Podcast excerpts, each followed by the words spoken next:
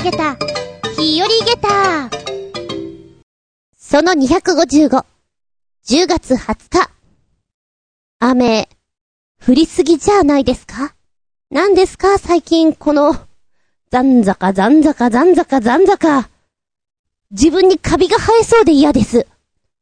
夏物のイグサラグとか、こう、ゴザシートとかをしまいたいなと思うんだけれども、やっぱり一回天日防止をしてからしまいたい。のだけど、お天道さんが、こう、とんと出てこなくてですね、いつまでも干せない。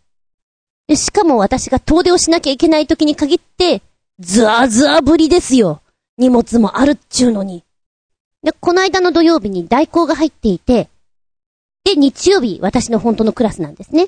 で、土日と続くんですけれども、まあ、通うまでに2時間ちょいのコースなので、まあ、連続だったら止まっちゃえと思って、宿を取っていたんです。で、朝からズワズワぶり。はあ、もう頼むよ。途中まで考えた。うーん、この、このズワズワの中、バイクで行くのどうかなとも思ったんだけど、荷物多かったから、あと、日曜日の天気がですね、途中で雨が止む。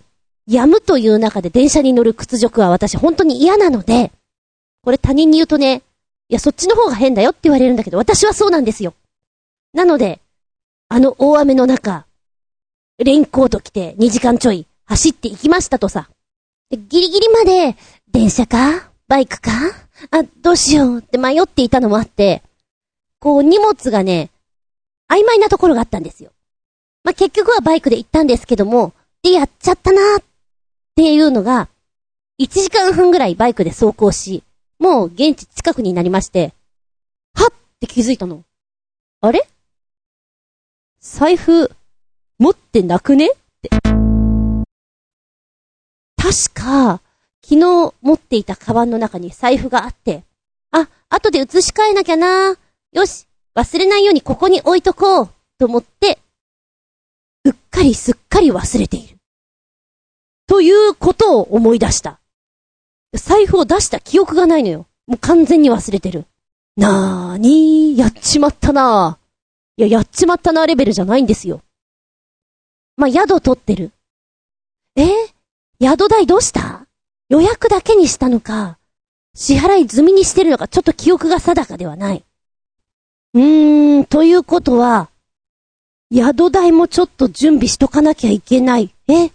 クレジットカードも多分今日は持ってない 何もないんじゃない？私、無一文じゃない？ペイペイが2500円ぐらい入ってるぐらいだよね？みたいな。そんな感じでして、しまったなぁ。とりあえず、事務方のスタッフさんに、お願いするしかないかなと思って、おはようございますすみません。お金貸してもらえませんか？って、もう開口一番。ダメな大人です。でもさ、あの、お財布に全然現金入れてない時ってありません？私、多々あるんですね。1200円ぐらいとか。場合によっちゃお札なんて入っていませんよ、なんていう時が。いや、もしそれだったらどうしようかな。一回帰る？いや、それもちょっと微妙。おっと待てよ。ガソリンがあんまりないな。ガソリン代もちょっとやばいなみたいな。そんな感じでして、ま、運よく、最初に聞いたスタッフさんがね、あ、いいですよ、貸しますよって言って、いくらあればいいですか？ってこう出してくれたんですね。いくらあればいいかな？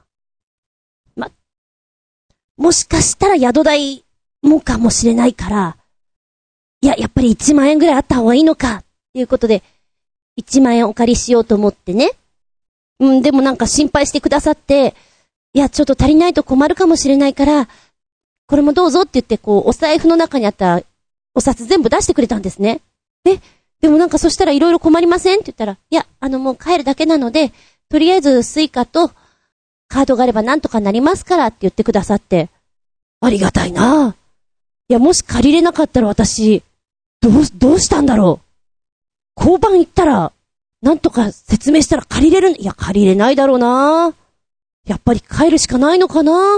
そう考えたときに、ああ、私ね、性格がこれだから、割とこうお金を分散していろんなとこに入れてる人なんです。で、たまたま たまたま分散してるものがすべて別のカバンに入ってるということがありまして、なるほど。バイクとかにも仕込んどいた方がいいんだな。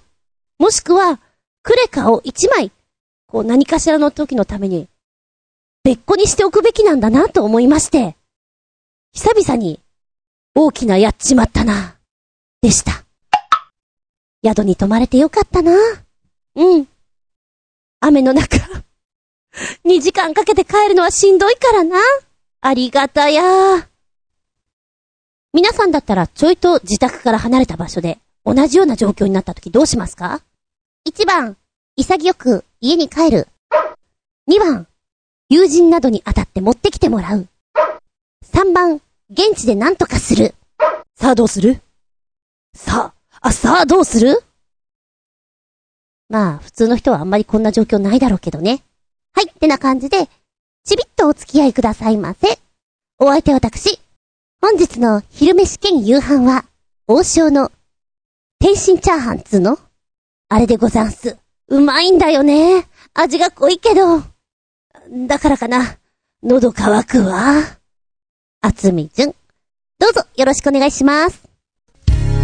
この番組は、ちょあへよ .com のご協力へて放送しております。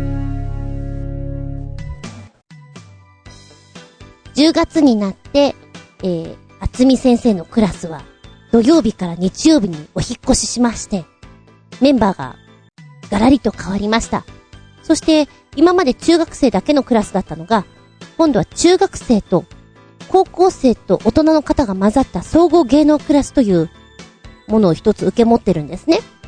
えー、そんなごちゃ混ぜのクラスってどうなんだろうなって名簿見て、ん？って最初思ったの。で、その後にデータを見せてもらって、いや、違うか。10月の頭、最初の日曜日1回目のレッスンがありました。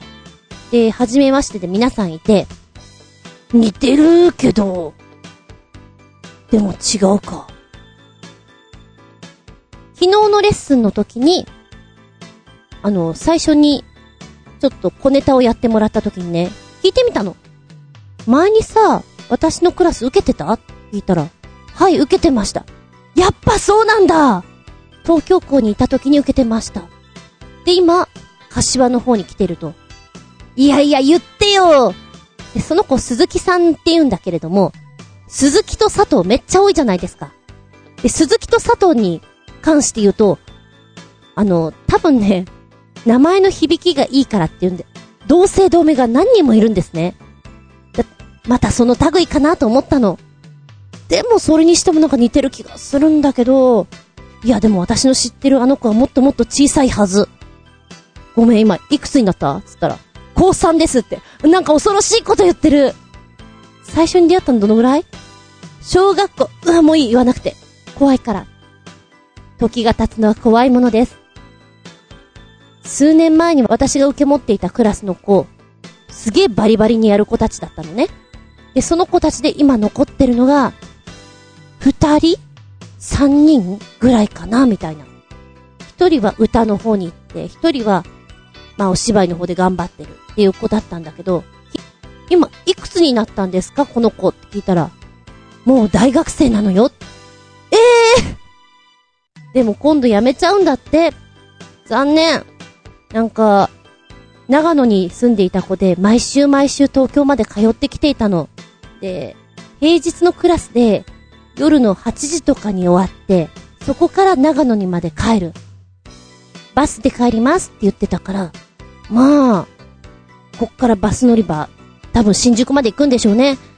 新宿からこう行ったりなんかして3時間ぐらいかかったりするとやっぱり11時過ぎぐらいにお家に着くんじゃないかなと思うと、すごい頑張り屋さんで、ああ、もうその子が大学生なんだって聞いたら、一人暮らしをしていると。うー、怖い包丁も持ったことがないんですって言ってた子が今は一人暮らしで、肉じゃがを作れるようになりましたみたいな、そんなことをお話ししてたと。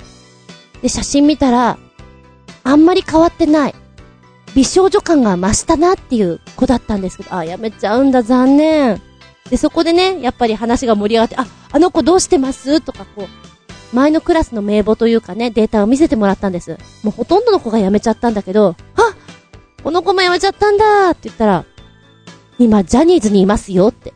ええー、あの、すごい可愛い感じなんだけど、俺って言うんですよ。いや、あなたは俺ってキャラじゃないよっていう子だったんだけど、割と面白いことが好きで、で聞いていたら、ジャニーズが好きだって言ってたの。あー、ジャニーズ入ったんだ念願だねって言ったら、そうなんですよこの間どうもバックで出てたらしいですよって言って、あ、もうそこまで行ったんだ。年齢は聞かない。怖いから。多分、高 校 高校ぐらいなのかな？もうちょっと行っちゃったかな？なかなか身長が伸びなくてね。だから余計に可愛らしさがあったんだけれども。いやー、でもね、ほとんどのこの写真を見せてもらったんですけども、私は当たり前だけど小さい頃から知らないから、今のアフターの写真見るともう全くわからない。先生って言われても絶対気づかないね。いや、面影はあるんだけど、本当にわかんない。男の子とか。いや、女の子はもうね、化粧したらもっとわかんないよ すごいなと思って。まあ、本当にみんな辞めてしまってるんだけれども、それでも頑張ってる子が、やっぱり、あ、この子はね、今担当ついたんですよとか聞くと嬉しい。そっか私は今、東京校に行かないから本当に情報がないんだけれども、みんなそれぞれなんだなと思って。で、あの 受けるのが、やめますやめますって言ってた子が、今もいる やめます詐欺ですね って言ってたんだけども、ちゃんと、所属していて、ちゃんとお仕事、舞台とかやっていて、兄弟揃って頑張っている。良いことですあんだけ辞めるって言っていたのは何だったんだろうって、本当に、あの、笑っちゃうぐらいです。なんだろうね。あの、私は、お芝居の講師で、本当にちょっとしか味わっていないんだけども、学校の先生とかは、もっともっとそれが、濃厚な時間を過ごしてるわけでしょ？すごいんだろうなって思う。写真とか見ると思い出すものがいっぱいあるんだろうなって。いやだからね、先生とかに手紙を書いたら喜ぶと思うよ。今こんなことしてますっていう近況報告だけでもね。私も構年賀状はずっと出してたかな。二十歳ぐらいまでとか出してたと思う。今思うと、先生にしたら、あ、嬉しいだろうなって思った。うん。皆さんも、あ、あの先生どうしてるかなと思ったら、ちょっとね、文集の後ろとかに書いてある住所に送ってみたらどうだろうと。喜ぶんじゃないかななんで今来た？みたいなね。サプライズちょいと秋めいて、ちょいと思い出にふけってみて。懐かしいな。私が最初に教えていた子なんて、うーん、24歳ぐらいなのかな。今何やってんのかな。お仕事してるのかな。それとも、普通に会社員とかになってるのかな。懐かしいや。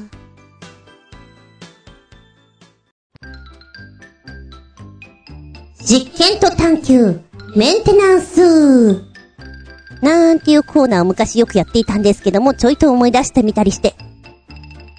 皆さんはバランス感覚に自信がありますか？私は、全然ないんですよ、実は。ジャズダンスやバレエをやるときって、こう片足を上げてバランスを取ることっていうのがよくあることなんですけども、本当に苦手で、ぐらぐらぐらぐらっとなってしまう人。また、回転物なんかでもバランスが崩れてしまってる、なんか 一人遠いところに行ってしまう人なんですね、私は。でも、普通の人と比べて、バランス感覚がいいかどうかって言われたらそこは試したことがないんですけれども、私は悪い方だと思います。ま、とはいえ、例えば平均台とか、足場が割としっかりしてるところではそんなにこうグラグラにならないんですけれども、この間お試ししましたのはですね、スラックラインでございます。なんか、巷で流行ってるような、どうなんだかって感じなんですけども、うちの甥っ子たちが、えー、5年ぐらい前かな、やりたいんだっていう話をしていて、えー、そんなの流行ってんだ。って思ったことがあった。特にメディアとかでも、こう、ピックアップされた印象はなかったんですけれどもね。で、スラックラインっていうのはどんなものかっていうと、ウェビングと呼ばれる細いベルト状のラインの上で、バランスを楽しむスポーツになります。まあ、要は、綱渡りのような。そしてこの、ウェビングの張り具合によって、ビヨヨーンと、あの、バネのように跳ねたりします。だからちょっと、トランポリンの要素があるような印象ですかね。今この、スラックラインとはという説明文を読んで、ああ、なるほど。トランポリンの要素か。っていうのが納得できたのは、数年前にトランポリンがこう、いろいろ体験できる、プレイランドに行ったんですよ。そこにスラックラインがあったなと思って、なるほど、そこで繋がるのかと納得しました。もともとこのスラックラインの始まりなんですけども、80年代初頭にクライマーであるアダムとジェフがウェビングを使用してバランスを取ることを思いついたんです。で、彼らは渓谷のキャンプ地でそれをスラックラインとして流行らせたわけなんですけれども、まあ、クライマーたちがさ、自分たちの持ってる道具で、こう、休息日にバランスを取りながら楽しめるっていうことで盛り上がったんだろうね。日本に入ってきたのは2009年。あれ、そんなに昔じゃないんだね。で、大杉徹さんが2013年アメリカで行われたスラックラインワールドカップで日本人初となるワールドカップチャンピオンとしての偉業を遂げたと。そして2017年日本で開催されたスラックラインワールドカップで細江いつきさんが優勝し日本人で二人目の世界王者となったということで、もしかしたらオリンピックの競技にもなっちゃうんじゃない？っていう風に言われています。で、先日、ちょっと北海道に行った時に、あの、温水プールがありましてね。一応波のプールなんですよ。あ、波が出るんだっていう、こう、ビーチ上に作られてるんですけど、奥の方に、仕切りがあってね。あれ、なんか、なんか立って漕いでる人がいるなって、まず最初それが気になったのよ。なんだろう。ん？あれ、見たことあるな。サップじゃね？海でこう、遊ぶね。お姉様方に話題のサップ。を、プールでやってらっしゃる。あ、体験としてやらせてくれるんだ。へえ。で、この波のプールは、時間帯によって波が出てるみたいなんですね。で、サップは通常海の上でやってるから波に乗っていくような、そんなスポーツになってるんですけれども、ああ、波がない時にまず立ったり、漕いだりする練習をして、波が出てから、こう通常の練習に入るんだな、あ、これは面白いへーって見てたんです。その奥に気になるものがあったのが、スラックライン。わー、プールの端から端までスラックラインがある。面白い。誰もやってない。やりたい。やりたい。やりたい。いや、絶対できないのわかるよ。絶対できないのわかるんだけど、やりたいと思って、あの、プールの監視員の人にね、あ、あれ、やりたいんですけど。って言ったら、あ、あれですか。すごく難しいですよ。えー、っと、って言って時計見たんですね。あ、あと5分ぐらいで波が出るので、あ、向こうにね、練習するところがあるから、まずそっからやりましょうかって言われて、あ、そうなんだ。わかった。じゃあちょっとまずそっから練習しよう。入り口のところに、あの柱につないで、スラックラインが2本用意されてたんです。低いのと高いのがね。あ、こんなとこにあったんだ。へえ。で、もうすでに、カップルさんがそこで練習されてる方がいて、お、練習されてる。じゃあ私はこっちでやってみようかな。これ全然乗れる自信がねえな。おや？と思って。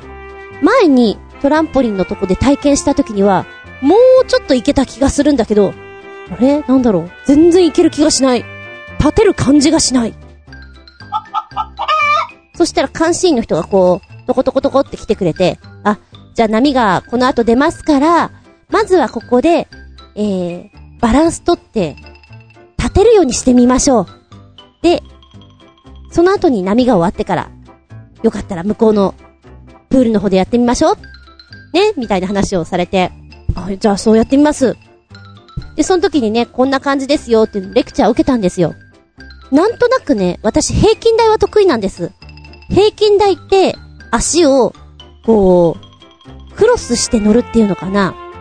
わざと、外股外股にする感じで、平均台のこの端っこのとこに足を沿わせていくような、で感覚を取るっていうのを私は体育の授業で教わったんですね。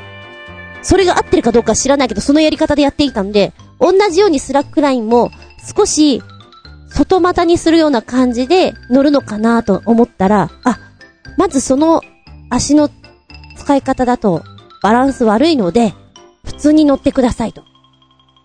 で、手をバランス取るときって横にこう、わって開くじゃないですか。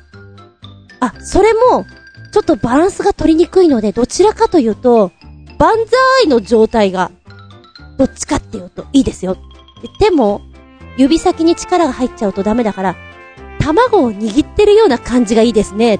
え、そうなんだ。はい、目線。目線は、下ではなく、遠くを見てください。なるほど。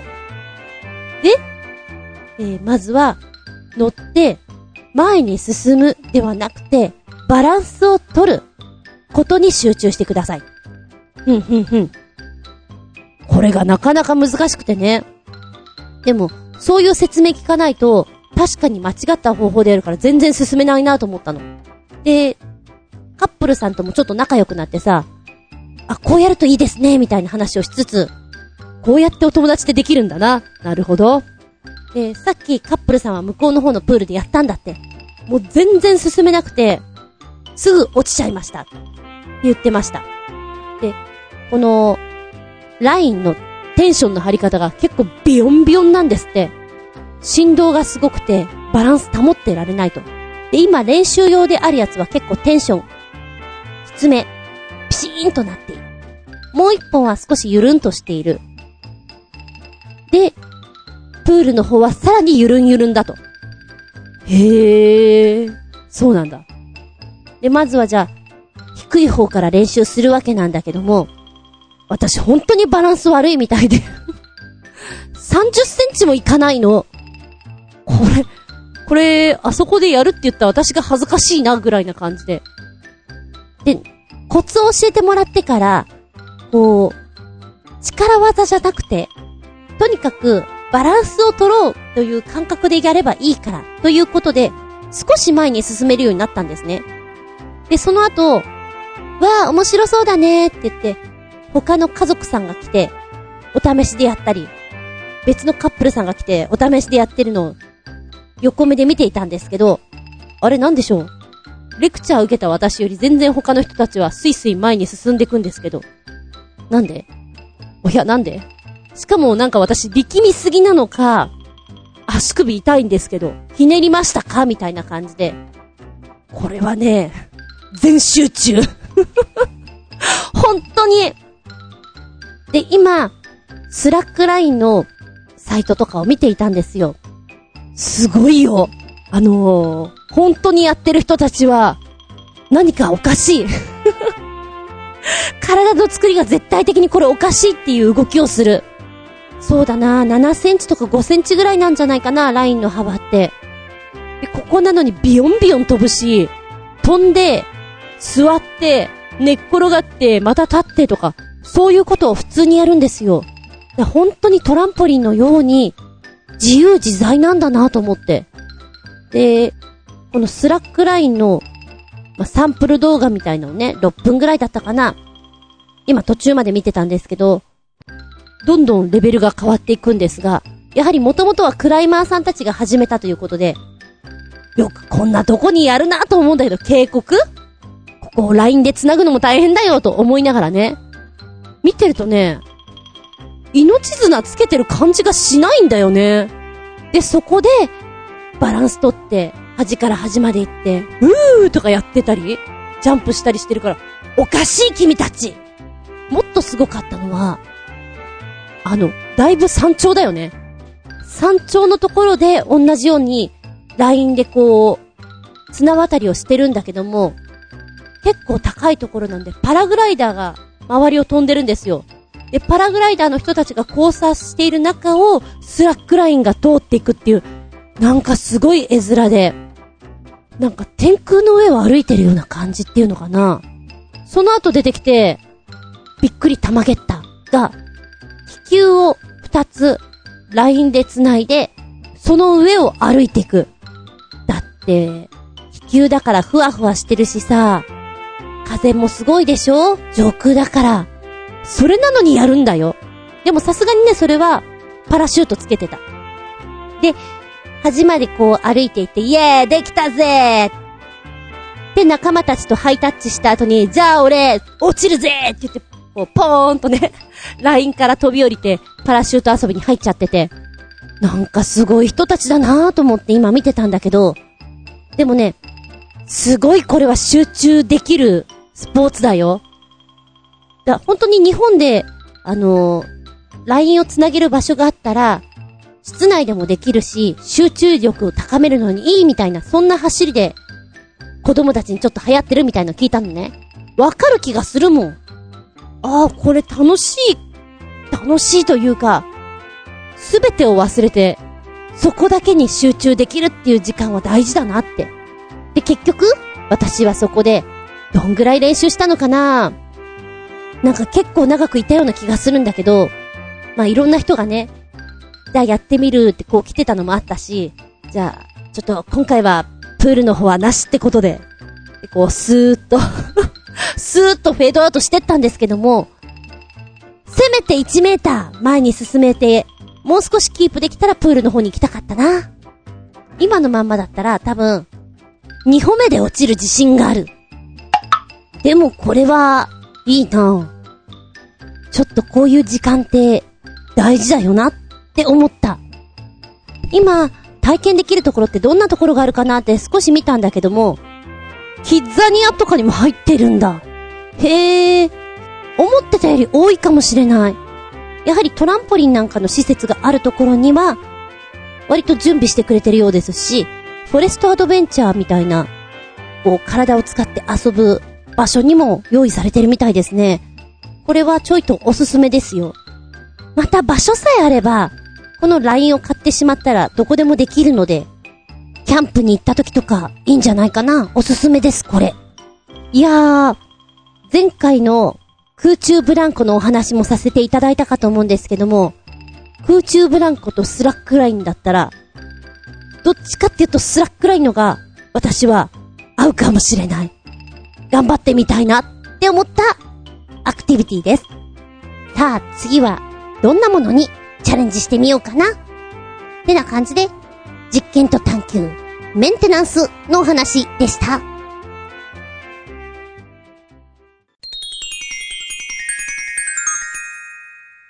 シスピアウトタイム今回のテーマは、お財布です。あなたはどんな財布使っていますか？長財布小銭入れみたいな小さいやつ二つ折り？いや、財布は使いません。マネークリップです。大人の男はマネークリップさ。いやいやいやいや。そのまんま、ポケットにジャラジャラっと入れますよ。おいらはここのところずーっと長財布にしている。というのはですね、本当に私よく物を落とす、なくす、常習犯なんです。財布と携帯はなくすもの、落とすものっていうそういう認識で動いておりまして。なので、本当はね、小さくて薄くて、さっとポケットに入るようなのが好きなんですけど、間違いなく、なくすな、という自分がよくわかっておりますので、存在感のあるお財布。故に、今は長財布。色は、黒とか茶色とかだと、なんか気づきにくいので、カラフルなものを選んでおります。長財布にしてから財布を落としておりません私としては素晴らしい。いや、それが普通だよって言われちゃうかもしれないけど。テレビの通販番組を見て、今はあんまり見ないんですけれども、一時、こう、革のね、お財布、二つ折りのお財布をよくやっていて、使い馴染んでくると、あなた風に、こう、色が変わってきて、こう、手にしっくりくるんです。この財布は使えば使うほど味が出てくるんですっていうのを見て、うわぁ、いいなぁ。なんかこう、使い込む感じがたまらんねと思って、でも結構革だから高いんだよね。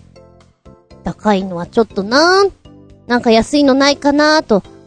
えー今だったらメルカリなんですけども、当時はヤフオクがやっぱり主流だったので、見ていたら、あいいやつあったポチッとな。っっていう風に、1万3000円ぐらいとかだったかな？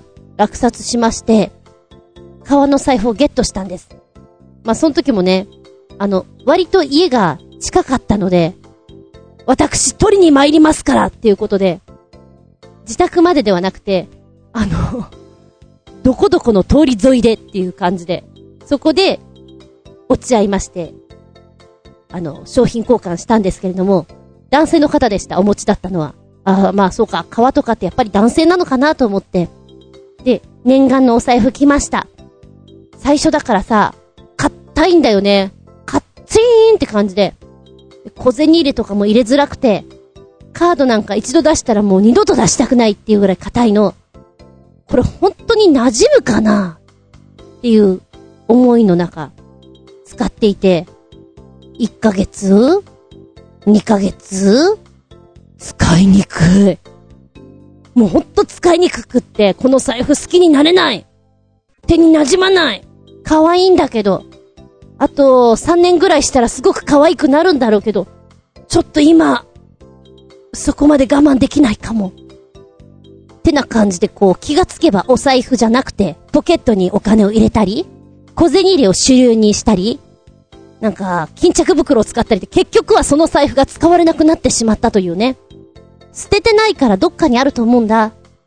でも、うーん、ちょっと私の性格からこう、あんなにカード出しにくいっていう財布は、ちょっと、イライライライラ。で、小銭入れも、硬いので、こう、目的のお金が出てくるまで、イライラが募りそうで、ダメだなぁ再び使ったとしてもイラッとして多分無理だと思う。でもなんかお財布ってちょっと流行りがあるじゃないですか。子供の頃、こう駄菓子屋さんとかに行って、みんなこう、100円ぐらいで、いろんなものを買い物するときにこう、一応、お財布みたいなの持ってる子。あれがガマ口だったり、こう、なんていうのチャックでジーってこうなっている。財布じゃない何か入れ物に入れてたり。あと、私も持っていたんだけども、コインホルダー。100円玉、50円玉、10円玉ってこう、入れる場所があってそこに、スライド形式でシュッチュッチュって入れて、使うときに、横にずらして使う。横にずらしてお金を引き出す。そんなやつが流行っていて、なんかお金を収納すんのが楽しかったなと思って。で、500円玉っていうのは、後々に出てきたので、まだその、子供の時に持っていた、コインホルダーには、500円玉の入れる場所がなかったんじゃないかなって思うんだけど、どうだったかな記憶が。記憶がね、ちょっと。でもなんかみんな持ってたような気がする。あと、その後に流行ったのが、あの、マジックテープで、ベリベリベリってやるような、ビニール製のなんか中学校ぐらいとかみんなそんな財布を持ってたなと思って、三つ折りぐらいのやつなんだよね。ベリッベリベリってこう、スポーティーな感じのお財布で、お札って言っても、多分、うーん、1000円とか2000円とか、お小遣いが多分、そんなもんだと思うんですね。なのでせいぜい入れても、1500円とか、そのぐらいだったんじゃないかなで、そのベリベリのビニール製のお財布のロゴも、なんだか知んないけど、ポップなアメリカンな、コッカ・コーラとかさ、そういったなんかスプライトとか、なんか、そういうロゴだったような気がするんですよね。今思うと、修学旅行とかってこういう財布を持ってってたんだろうなと思って。まさか封筒から出してはいないと思うので、あと私の中ではガマ口を使った記憶はないので、おそらくあのベリベリ財布。でも、お財布とかも、小銭入れの方がユニークなものが多い感じがしますね。今見ていたら、缶詰型の小銭入れとか、オイラが、あ、いいなと思ってるのは、ゆきち財布。もう、1万円のフェイクですよね。これの、二つ折りバージョンのお財布なんですけど、なんだろうな、発想が楽しいな。で、この財布、今楽天とかに出てるんだけれども、二つ折りなんだけれども、ボタンとか留め具がないので、普通にしたらパカーって開いちゃいます。自動開閉機能付きですって書いてある。でもちゃんとこうファスナーが付いてるんで小銭を入れることができます。で、謎なのは、この財布が袋状になってるということ。袋状、ここに何を入れろと。謎である。でもなんか入れてくれって書いてある。600円ぐらいで、わーって、笑ってしまう、ジョークグッズっていうの？こんなのはもう、間もなくやってくるハロウィンとか、クリスマスとか、ちょっとしたプレゼントに、喜ばれるんじゃないかなと思う。あとあれだね。まあ、ロフトとかハンズとかでは一度は見たことあるんじゃないかなっていうあの、ファスナーが、ぐるぐるぐるってなって、まとまって小銭入れに変身するやつ。これもいろんなバージョンが出ていて、モンスターバージョン。目がぐるぐるっとはっきりしていて、口がガバッと開いてる。なんだか滑稽な、このお顔が憎めないということで、ちびっ子たちが好きなんだって。流行ってるなんてのが書いてあって、プレゼントに喜ばれますっていうお話なんですけども、私はね、なんかあんまりこういうキャラクターが昔から好きじゃなくて、へえー、みたいな、そういうちょっとひねた子供だったんですけども、そうかそうか、こういうのが喜ばれるんだな、なるほどね。あ、これちょっと面白いな、というのが、ビレッジヴァンガードさん。ね面白い雑貨がいっぱい置いております。え、こちらにあるのが、小銭入れなんですけども、畳を こう、ベースとしているわけなんですね。日本住宅の和室、畳を小銭入れとして手軽に持ち歩けるようにいたしましたと。なんか、日本人だからさ、イグサの香りっつうの？あの青々とした香りって癒されるよね。まっすぐにその香りとかなくなっちゃうんだろうけれども、これ面白いなーって思う。意外に値段が高くてですね、4400円？小銭入れのくせに。でもこれ、かわいい。あー、これ今あれだ。売り切れ中だ。やっぱ人気あるんだ。ちょっと欲しいもん、これ。しかも外国のお客様には絶対受けるだろうな。受けるというところでいくと、日本独自のこの食品サンプル。あれで作ったら受けそうじゃないですか？お寿司とか。うーん、ラーメンとか？いや、難しいかな。受けそうな気がするんだけどな。はい、ここで今びっくり玉ゲッター財布。これ作っちゃったんだっていうのが、なんかちょっと今見ていて、本当おーって思ったのがですね、タイトル、キモすぎると話題になった人肉小銭入れが販売開始。かなーり高い価格に、びっくり玉ゲッターどんなのかな？これビッグローブのニュースに出てたんですけれども、えー、人、人肉っていうワードがすごいじゃない？キモすぎる。うん。人肉小銭入れ。全く、全く頭の中にどんなものか浮かばないなと思ったの。どんなの出てくんだろうって思ったら、口ですね、顎、顎周りっていうのかな。で、唇があって、そこがお金の出し入れになる。で、これは男性の口元になりまして、武将髭が生えていてね。またこの肉の感じが上手なんですよ。唇を開けるときとかも、すぐパカって開くんじゃなくて、ググググググって開ける感じ。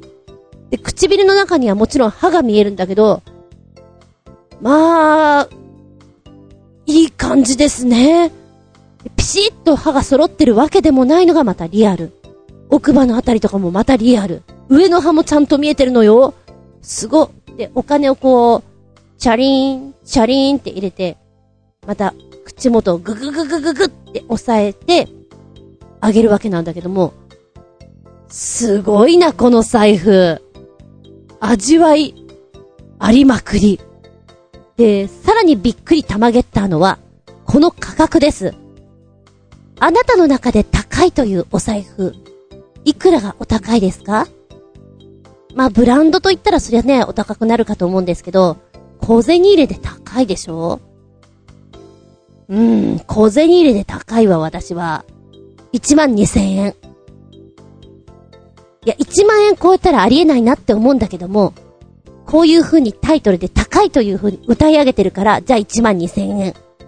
絶対買わないその値段。ですが、お値段なんと、79,800円。パソコン買うの？テレビなの？なんかそんな感じのお値段でございます。でもこのリアルな食感がなん、なんつの？ほんとすごい。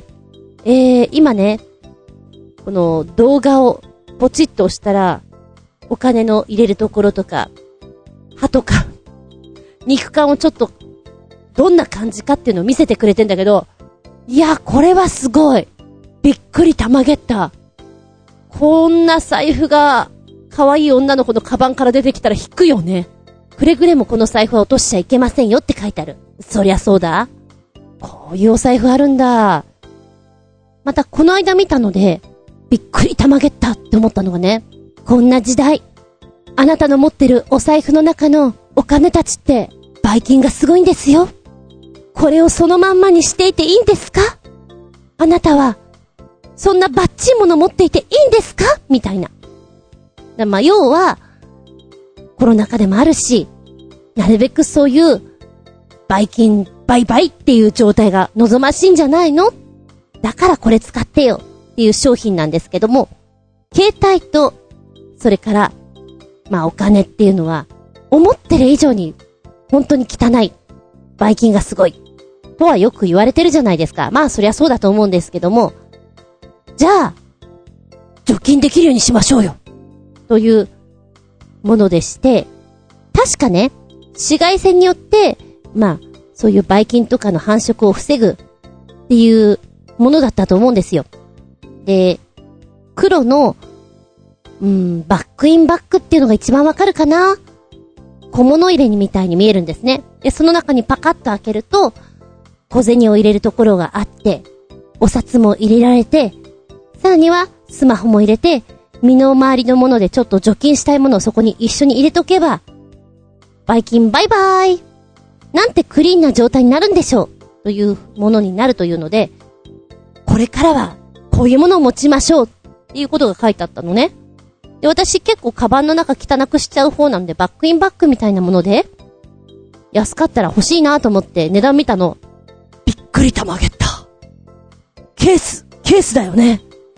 せいぜい、3000から5000円高くてもそんなもんだよね。お値段なんと1万超えでした。誰が買うんだろうってちょっと思っちゃった。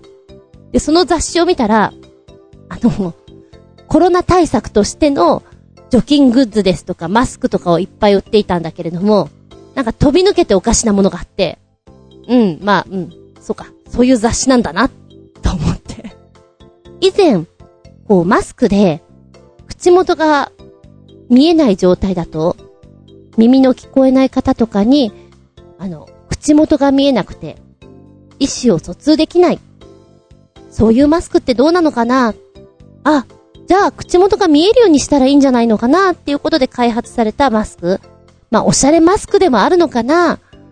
えーと、フレームだけがあって、で、口元のところが透明のシールドになっているから、口がどのように動いているかというのを確認することができるというマスク。っていうのがありました。この雑誌に載ってるのはね、それの進化バージョンなのかな？あの フレームがあって、シールドがあって、そこまで一緒。で、ファンがついてるんですよね。この小さなファンは、なんだろう、外の空気を取り込むのか？ちょっとちゃんと読んでなかったんだけども、すげえ気になった。でもそういうのがいっぱい載ってる雑誌だから、そうかそうか、こんななんか不思議な財布みたいな小物入れが出てくるんだなって納得した。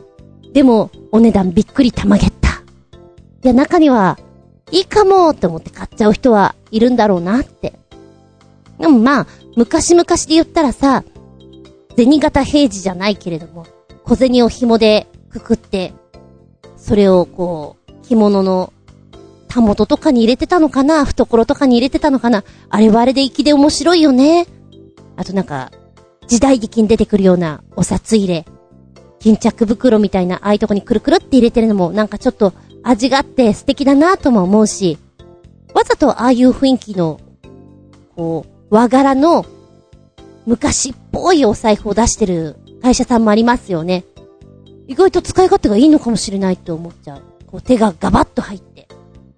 そういえば、お財布の中に、カエルさんを入れとくといいよっていうのがちょっと流行った時期がありまして、旅先に行くと、ちっちゃいカエルさんとかちっちゃい招き猫をお土産屋さんで売ってるんですよね。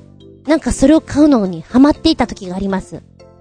で、なぜだか、あの 熱海に行くと、それがよく売っていて、熱海か箱根に行くとそのカエルさんに出会えるから、その子を買ってお財布に入れる。お金が帰るよっていうことで入れとくといいっていう、迷信っていうのかなそれでやってましたね。ってな感じで今回は、お財布のお話をいたしました。あなたの周りの面白財布とかあったらぜひ教えていただきたいな。あと気になるのはあれやね。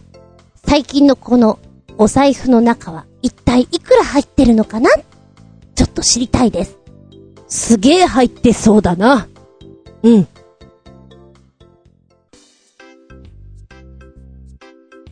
びっくりたまげたプチゲタ話。95歳のマッキー。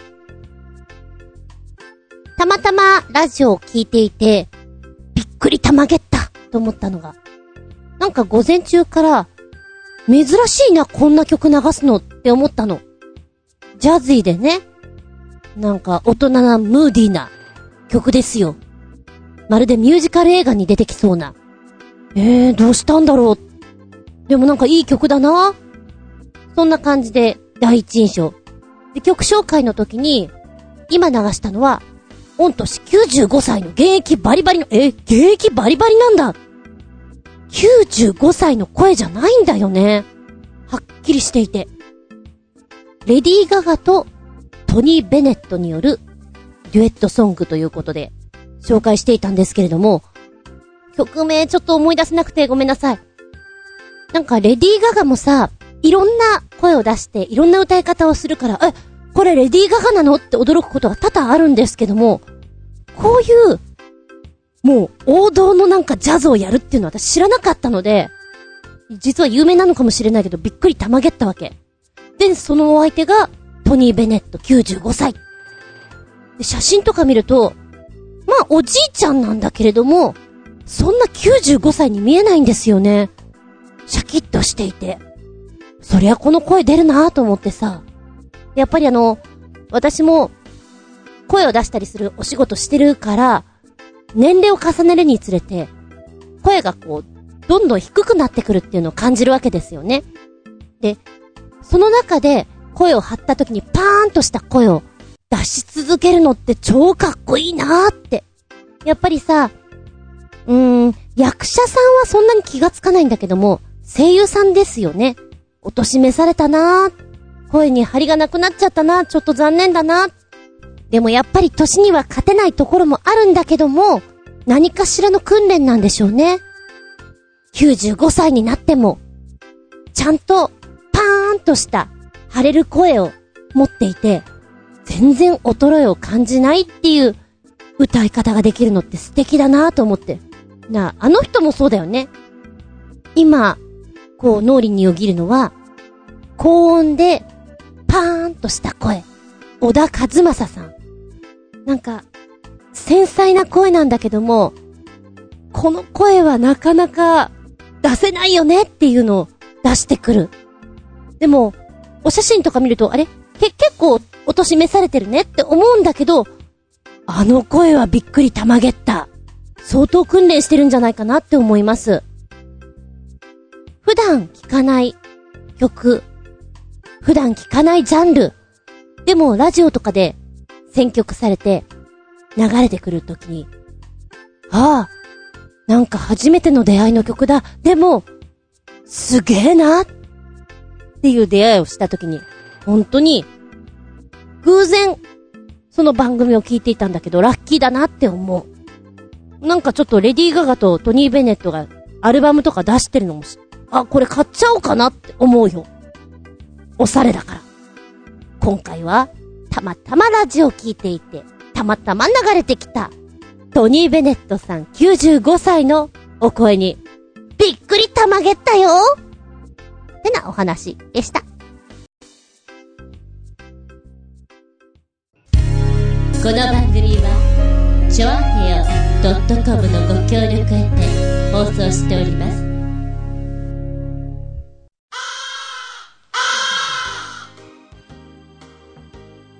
おーい、お付き合いありがとうございます。今日はここまで。次回は11月3日、下駄256でお聞きいただけたらと思います。テーマはね、ぐさりと突き刺さる、そのセリフ。例えば、何気なく言われたその一言が、ぐさっと胸に突き刺さってしまうことって、よくありますな。下手したら一生のトラウマもになったり、同じセリフなんだけれども、A さんに言われるのと B さんに言われるのとでは、この、突き刺さり具合が違ったりとか、あれ何なんですかね？子供の頃は本当に何でも信じて何でも怖がってっていうところがあったので、あの、迷信とか、〇〇やらないと、こうなっちゃうよっていうようなセリフに結構本気で怖がりました。で、オイラはすごいパパっ子だったので、霊柩車を見た時に、親指を隠さないと、親の死に目に会えないんだぜ、みたいなことを言われてぐさっと刺さったね。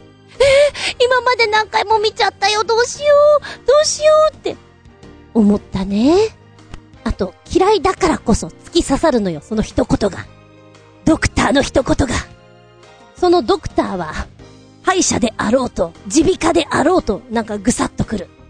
まあまあそんな話をしていきたいなと思います。ぐさりなんだけども、いい方にぐさりというのもあるじゃないですか。衝撃という意味合いでね。だわ11月3日、文化の日。下駄256のテーマは、ぐさりと突き刺さるそのセリーフですよ。例えばドラマ、例えば漫画、例えば歌詞、ぐさりと突き刺さるそのセリフ。あったりしますね。なんか思いつくことあったらぜひお送りくださいませね。お便りは、長編ホームページ、お便りホームから入っていただきますか。もしくは私のブログズンコの独り言の方にメールフォーム用意してございます。こちらご利用くださいませ。じゃなければ、直接のメールアドレスもございます。全部小文字で、geta アンダーバー zun アットマーク yahoo.co.jp geta アンダーバー zun アットマーク yahoo.co.jp こちらまでお送りくださいませね。学級文庫これを、唇を指でグイーッと引っ張りながら言ってみ？っていうの、なんか小学校の頃に流行るよね。今、文化の日も同じことをちょっと思い出してしまいました。これも同じだなって。え？わかんない？やってみてください。大きな声で、こうね、ぐいーっと横に唇を引っ張ってから、文化の日と言ってみてください。そしたらわかるんじゃない？では次回は11月3日、日付が変わるその頃にか、日付が変わったその頃に、またお聞きいただけたらと思います。ここまでのお相手は私。雨の日に、目の前をとっとことっとことっとことっとことっとことっとこ走る、アライグマが、1匹、2匹、3匹、家族？っていうか雨の中移動？でもなんか生であの、しましまの尻尾がふさふさしながら走ってくの見るのちょっと嬉しい。でも道路渡るの危ないから気をつけて。って思った、厚み純でした。見舞い、聞く舞い、話す舞い。ずんこの話も、もう、おしまーい。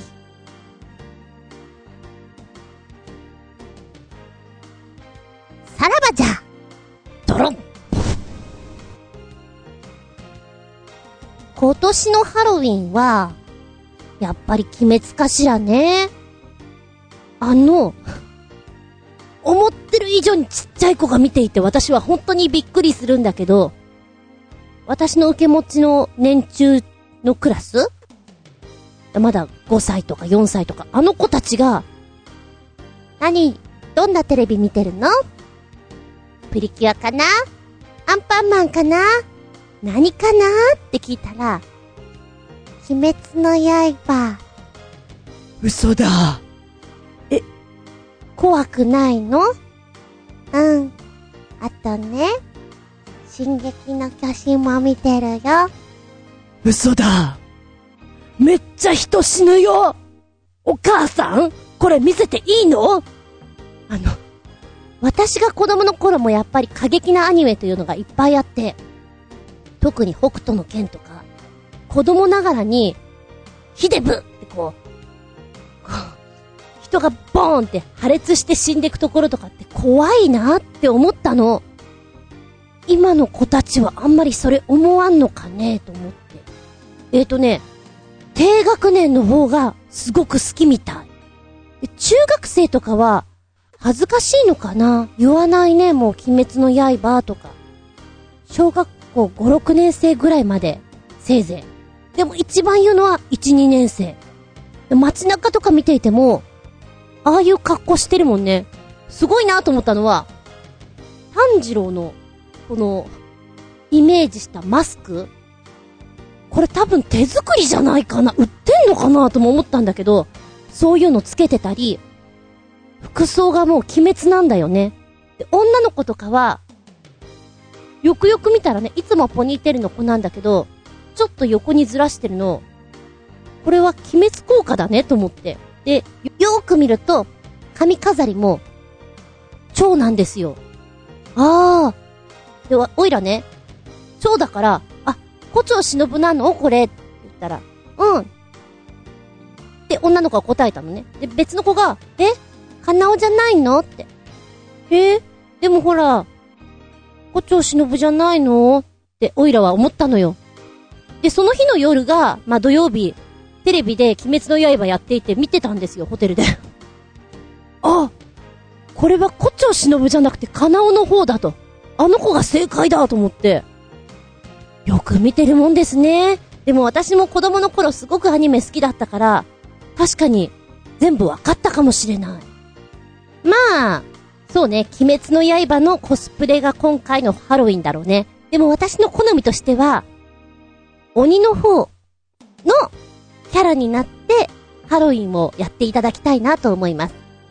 まあ、こんな状況だから、ハロウィンパーティーとかはできないと思うけれども、せめて、お家でコスプレをしつつ、ネットに上げるだの、お友達とこう、ズームでなんかやるとか、そういうことはできるでしょうよ。鬼になりなさいよ 白塗り白塗り白塗り万歳ですよメイク取るの大変だけどね。楽しいと思う。ぜ、全身白塗り？うん。ちょっと、皮膚呼吸とか大変そうだけど、やっていただきたいなと思う。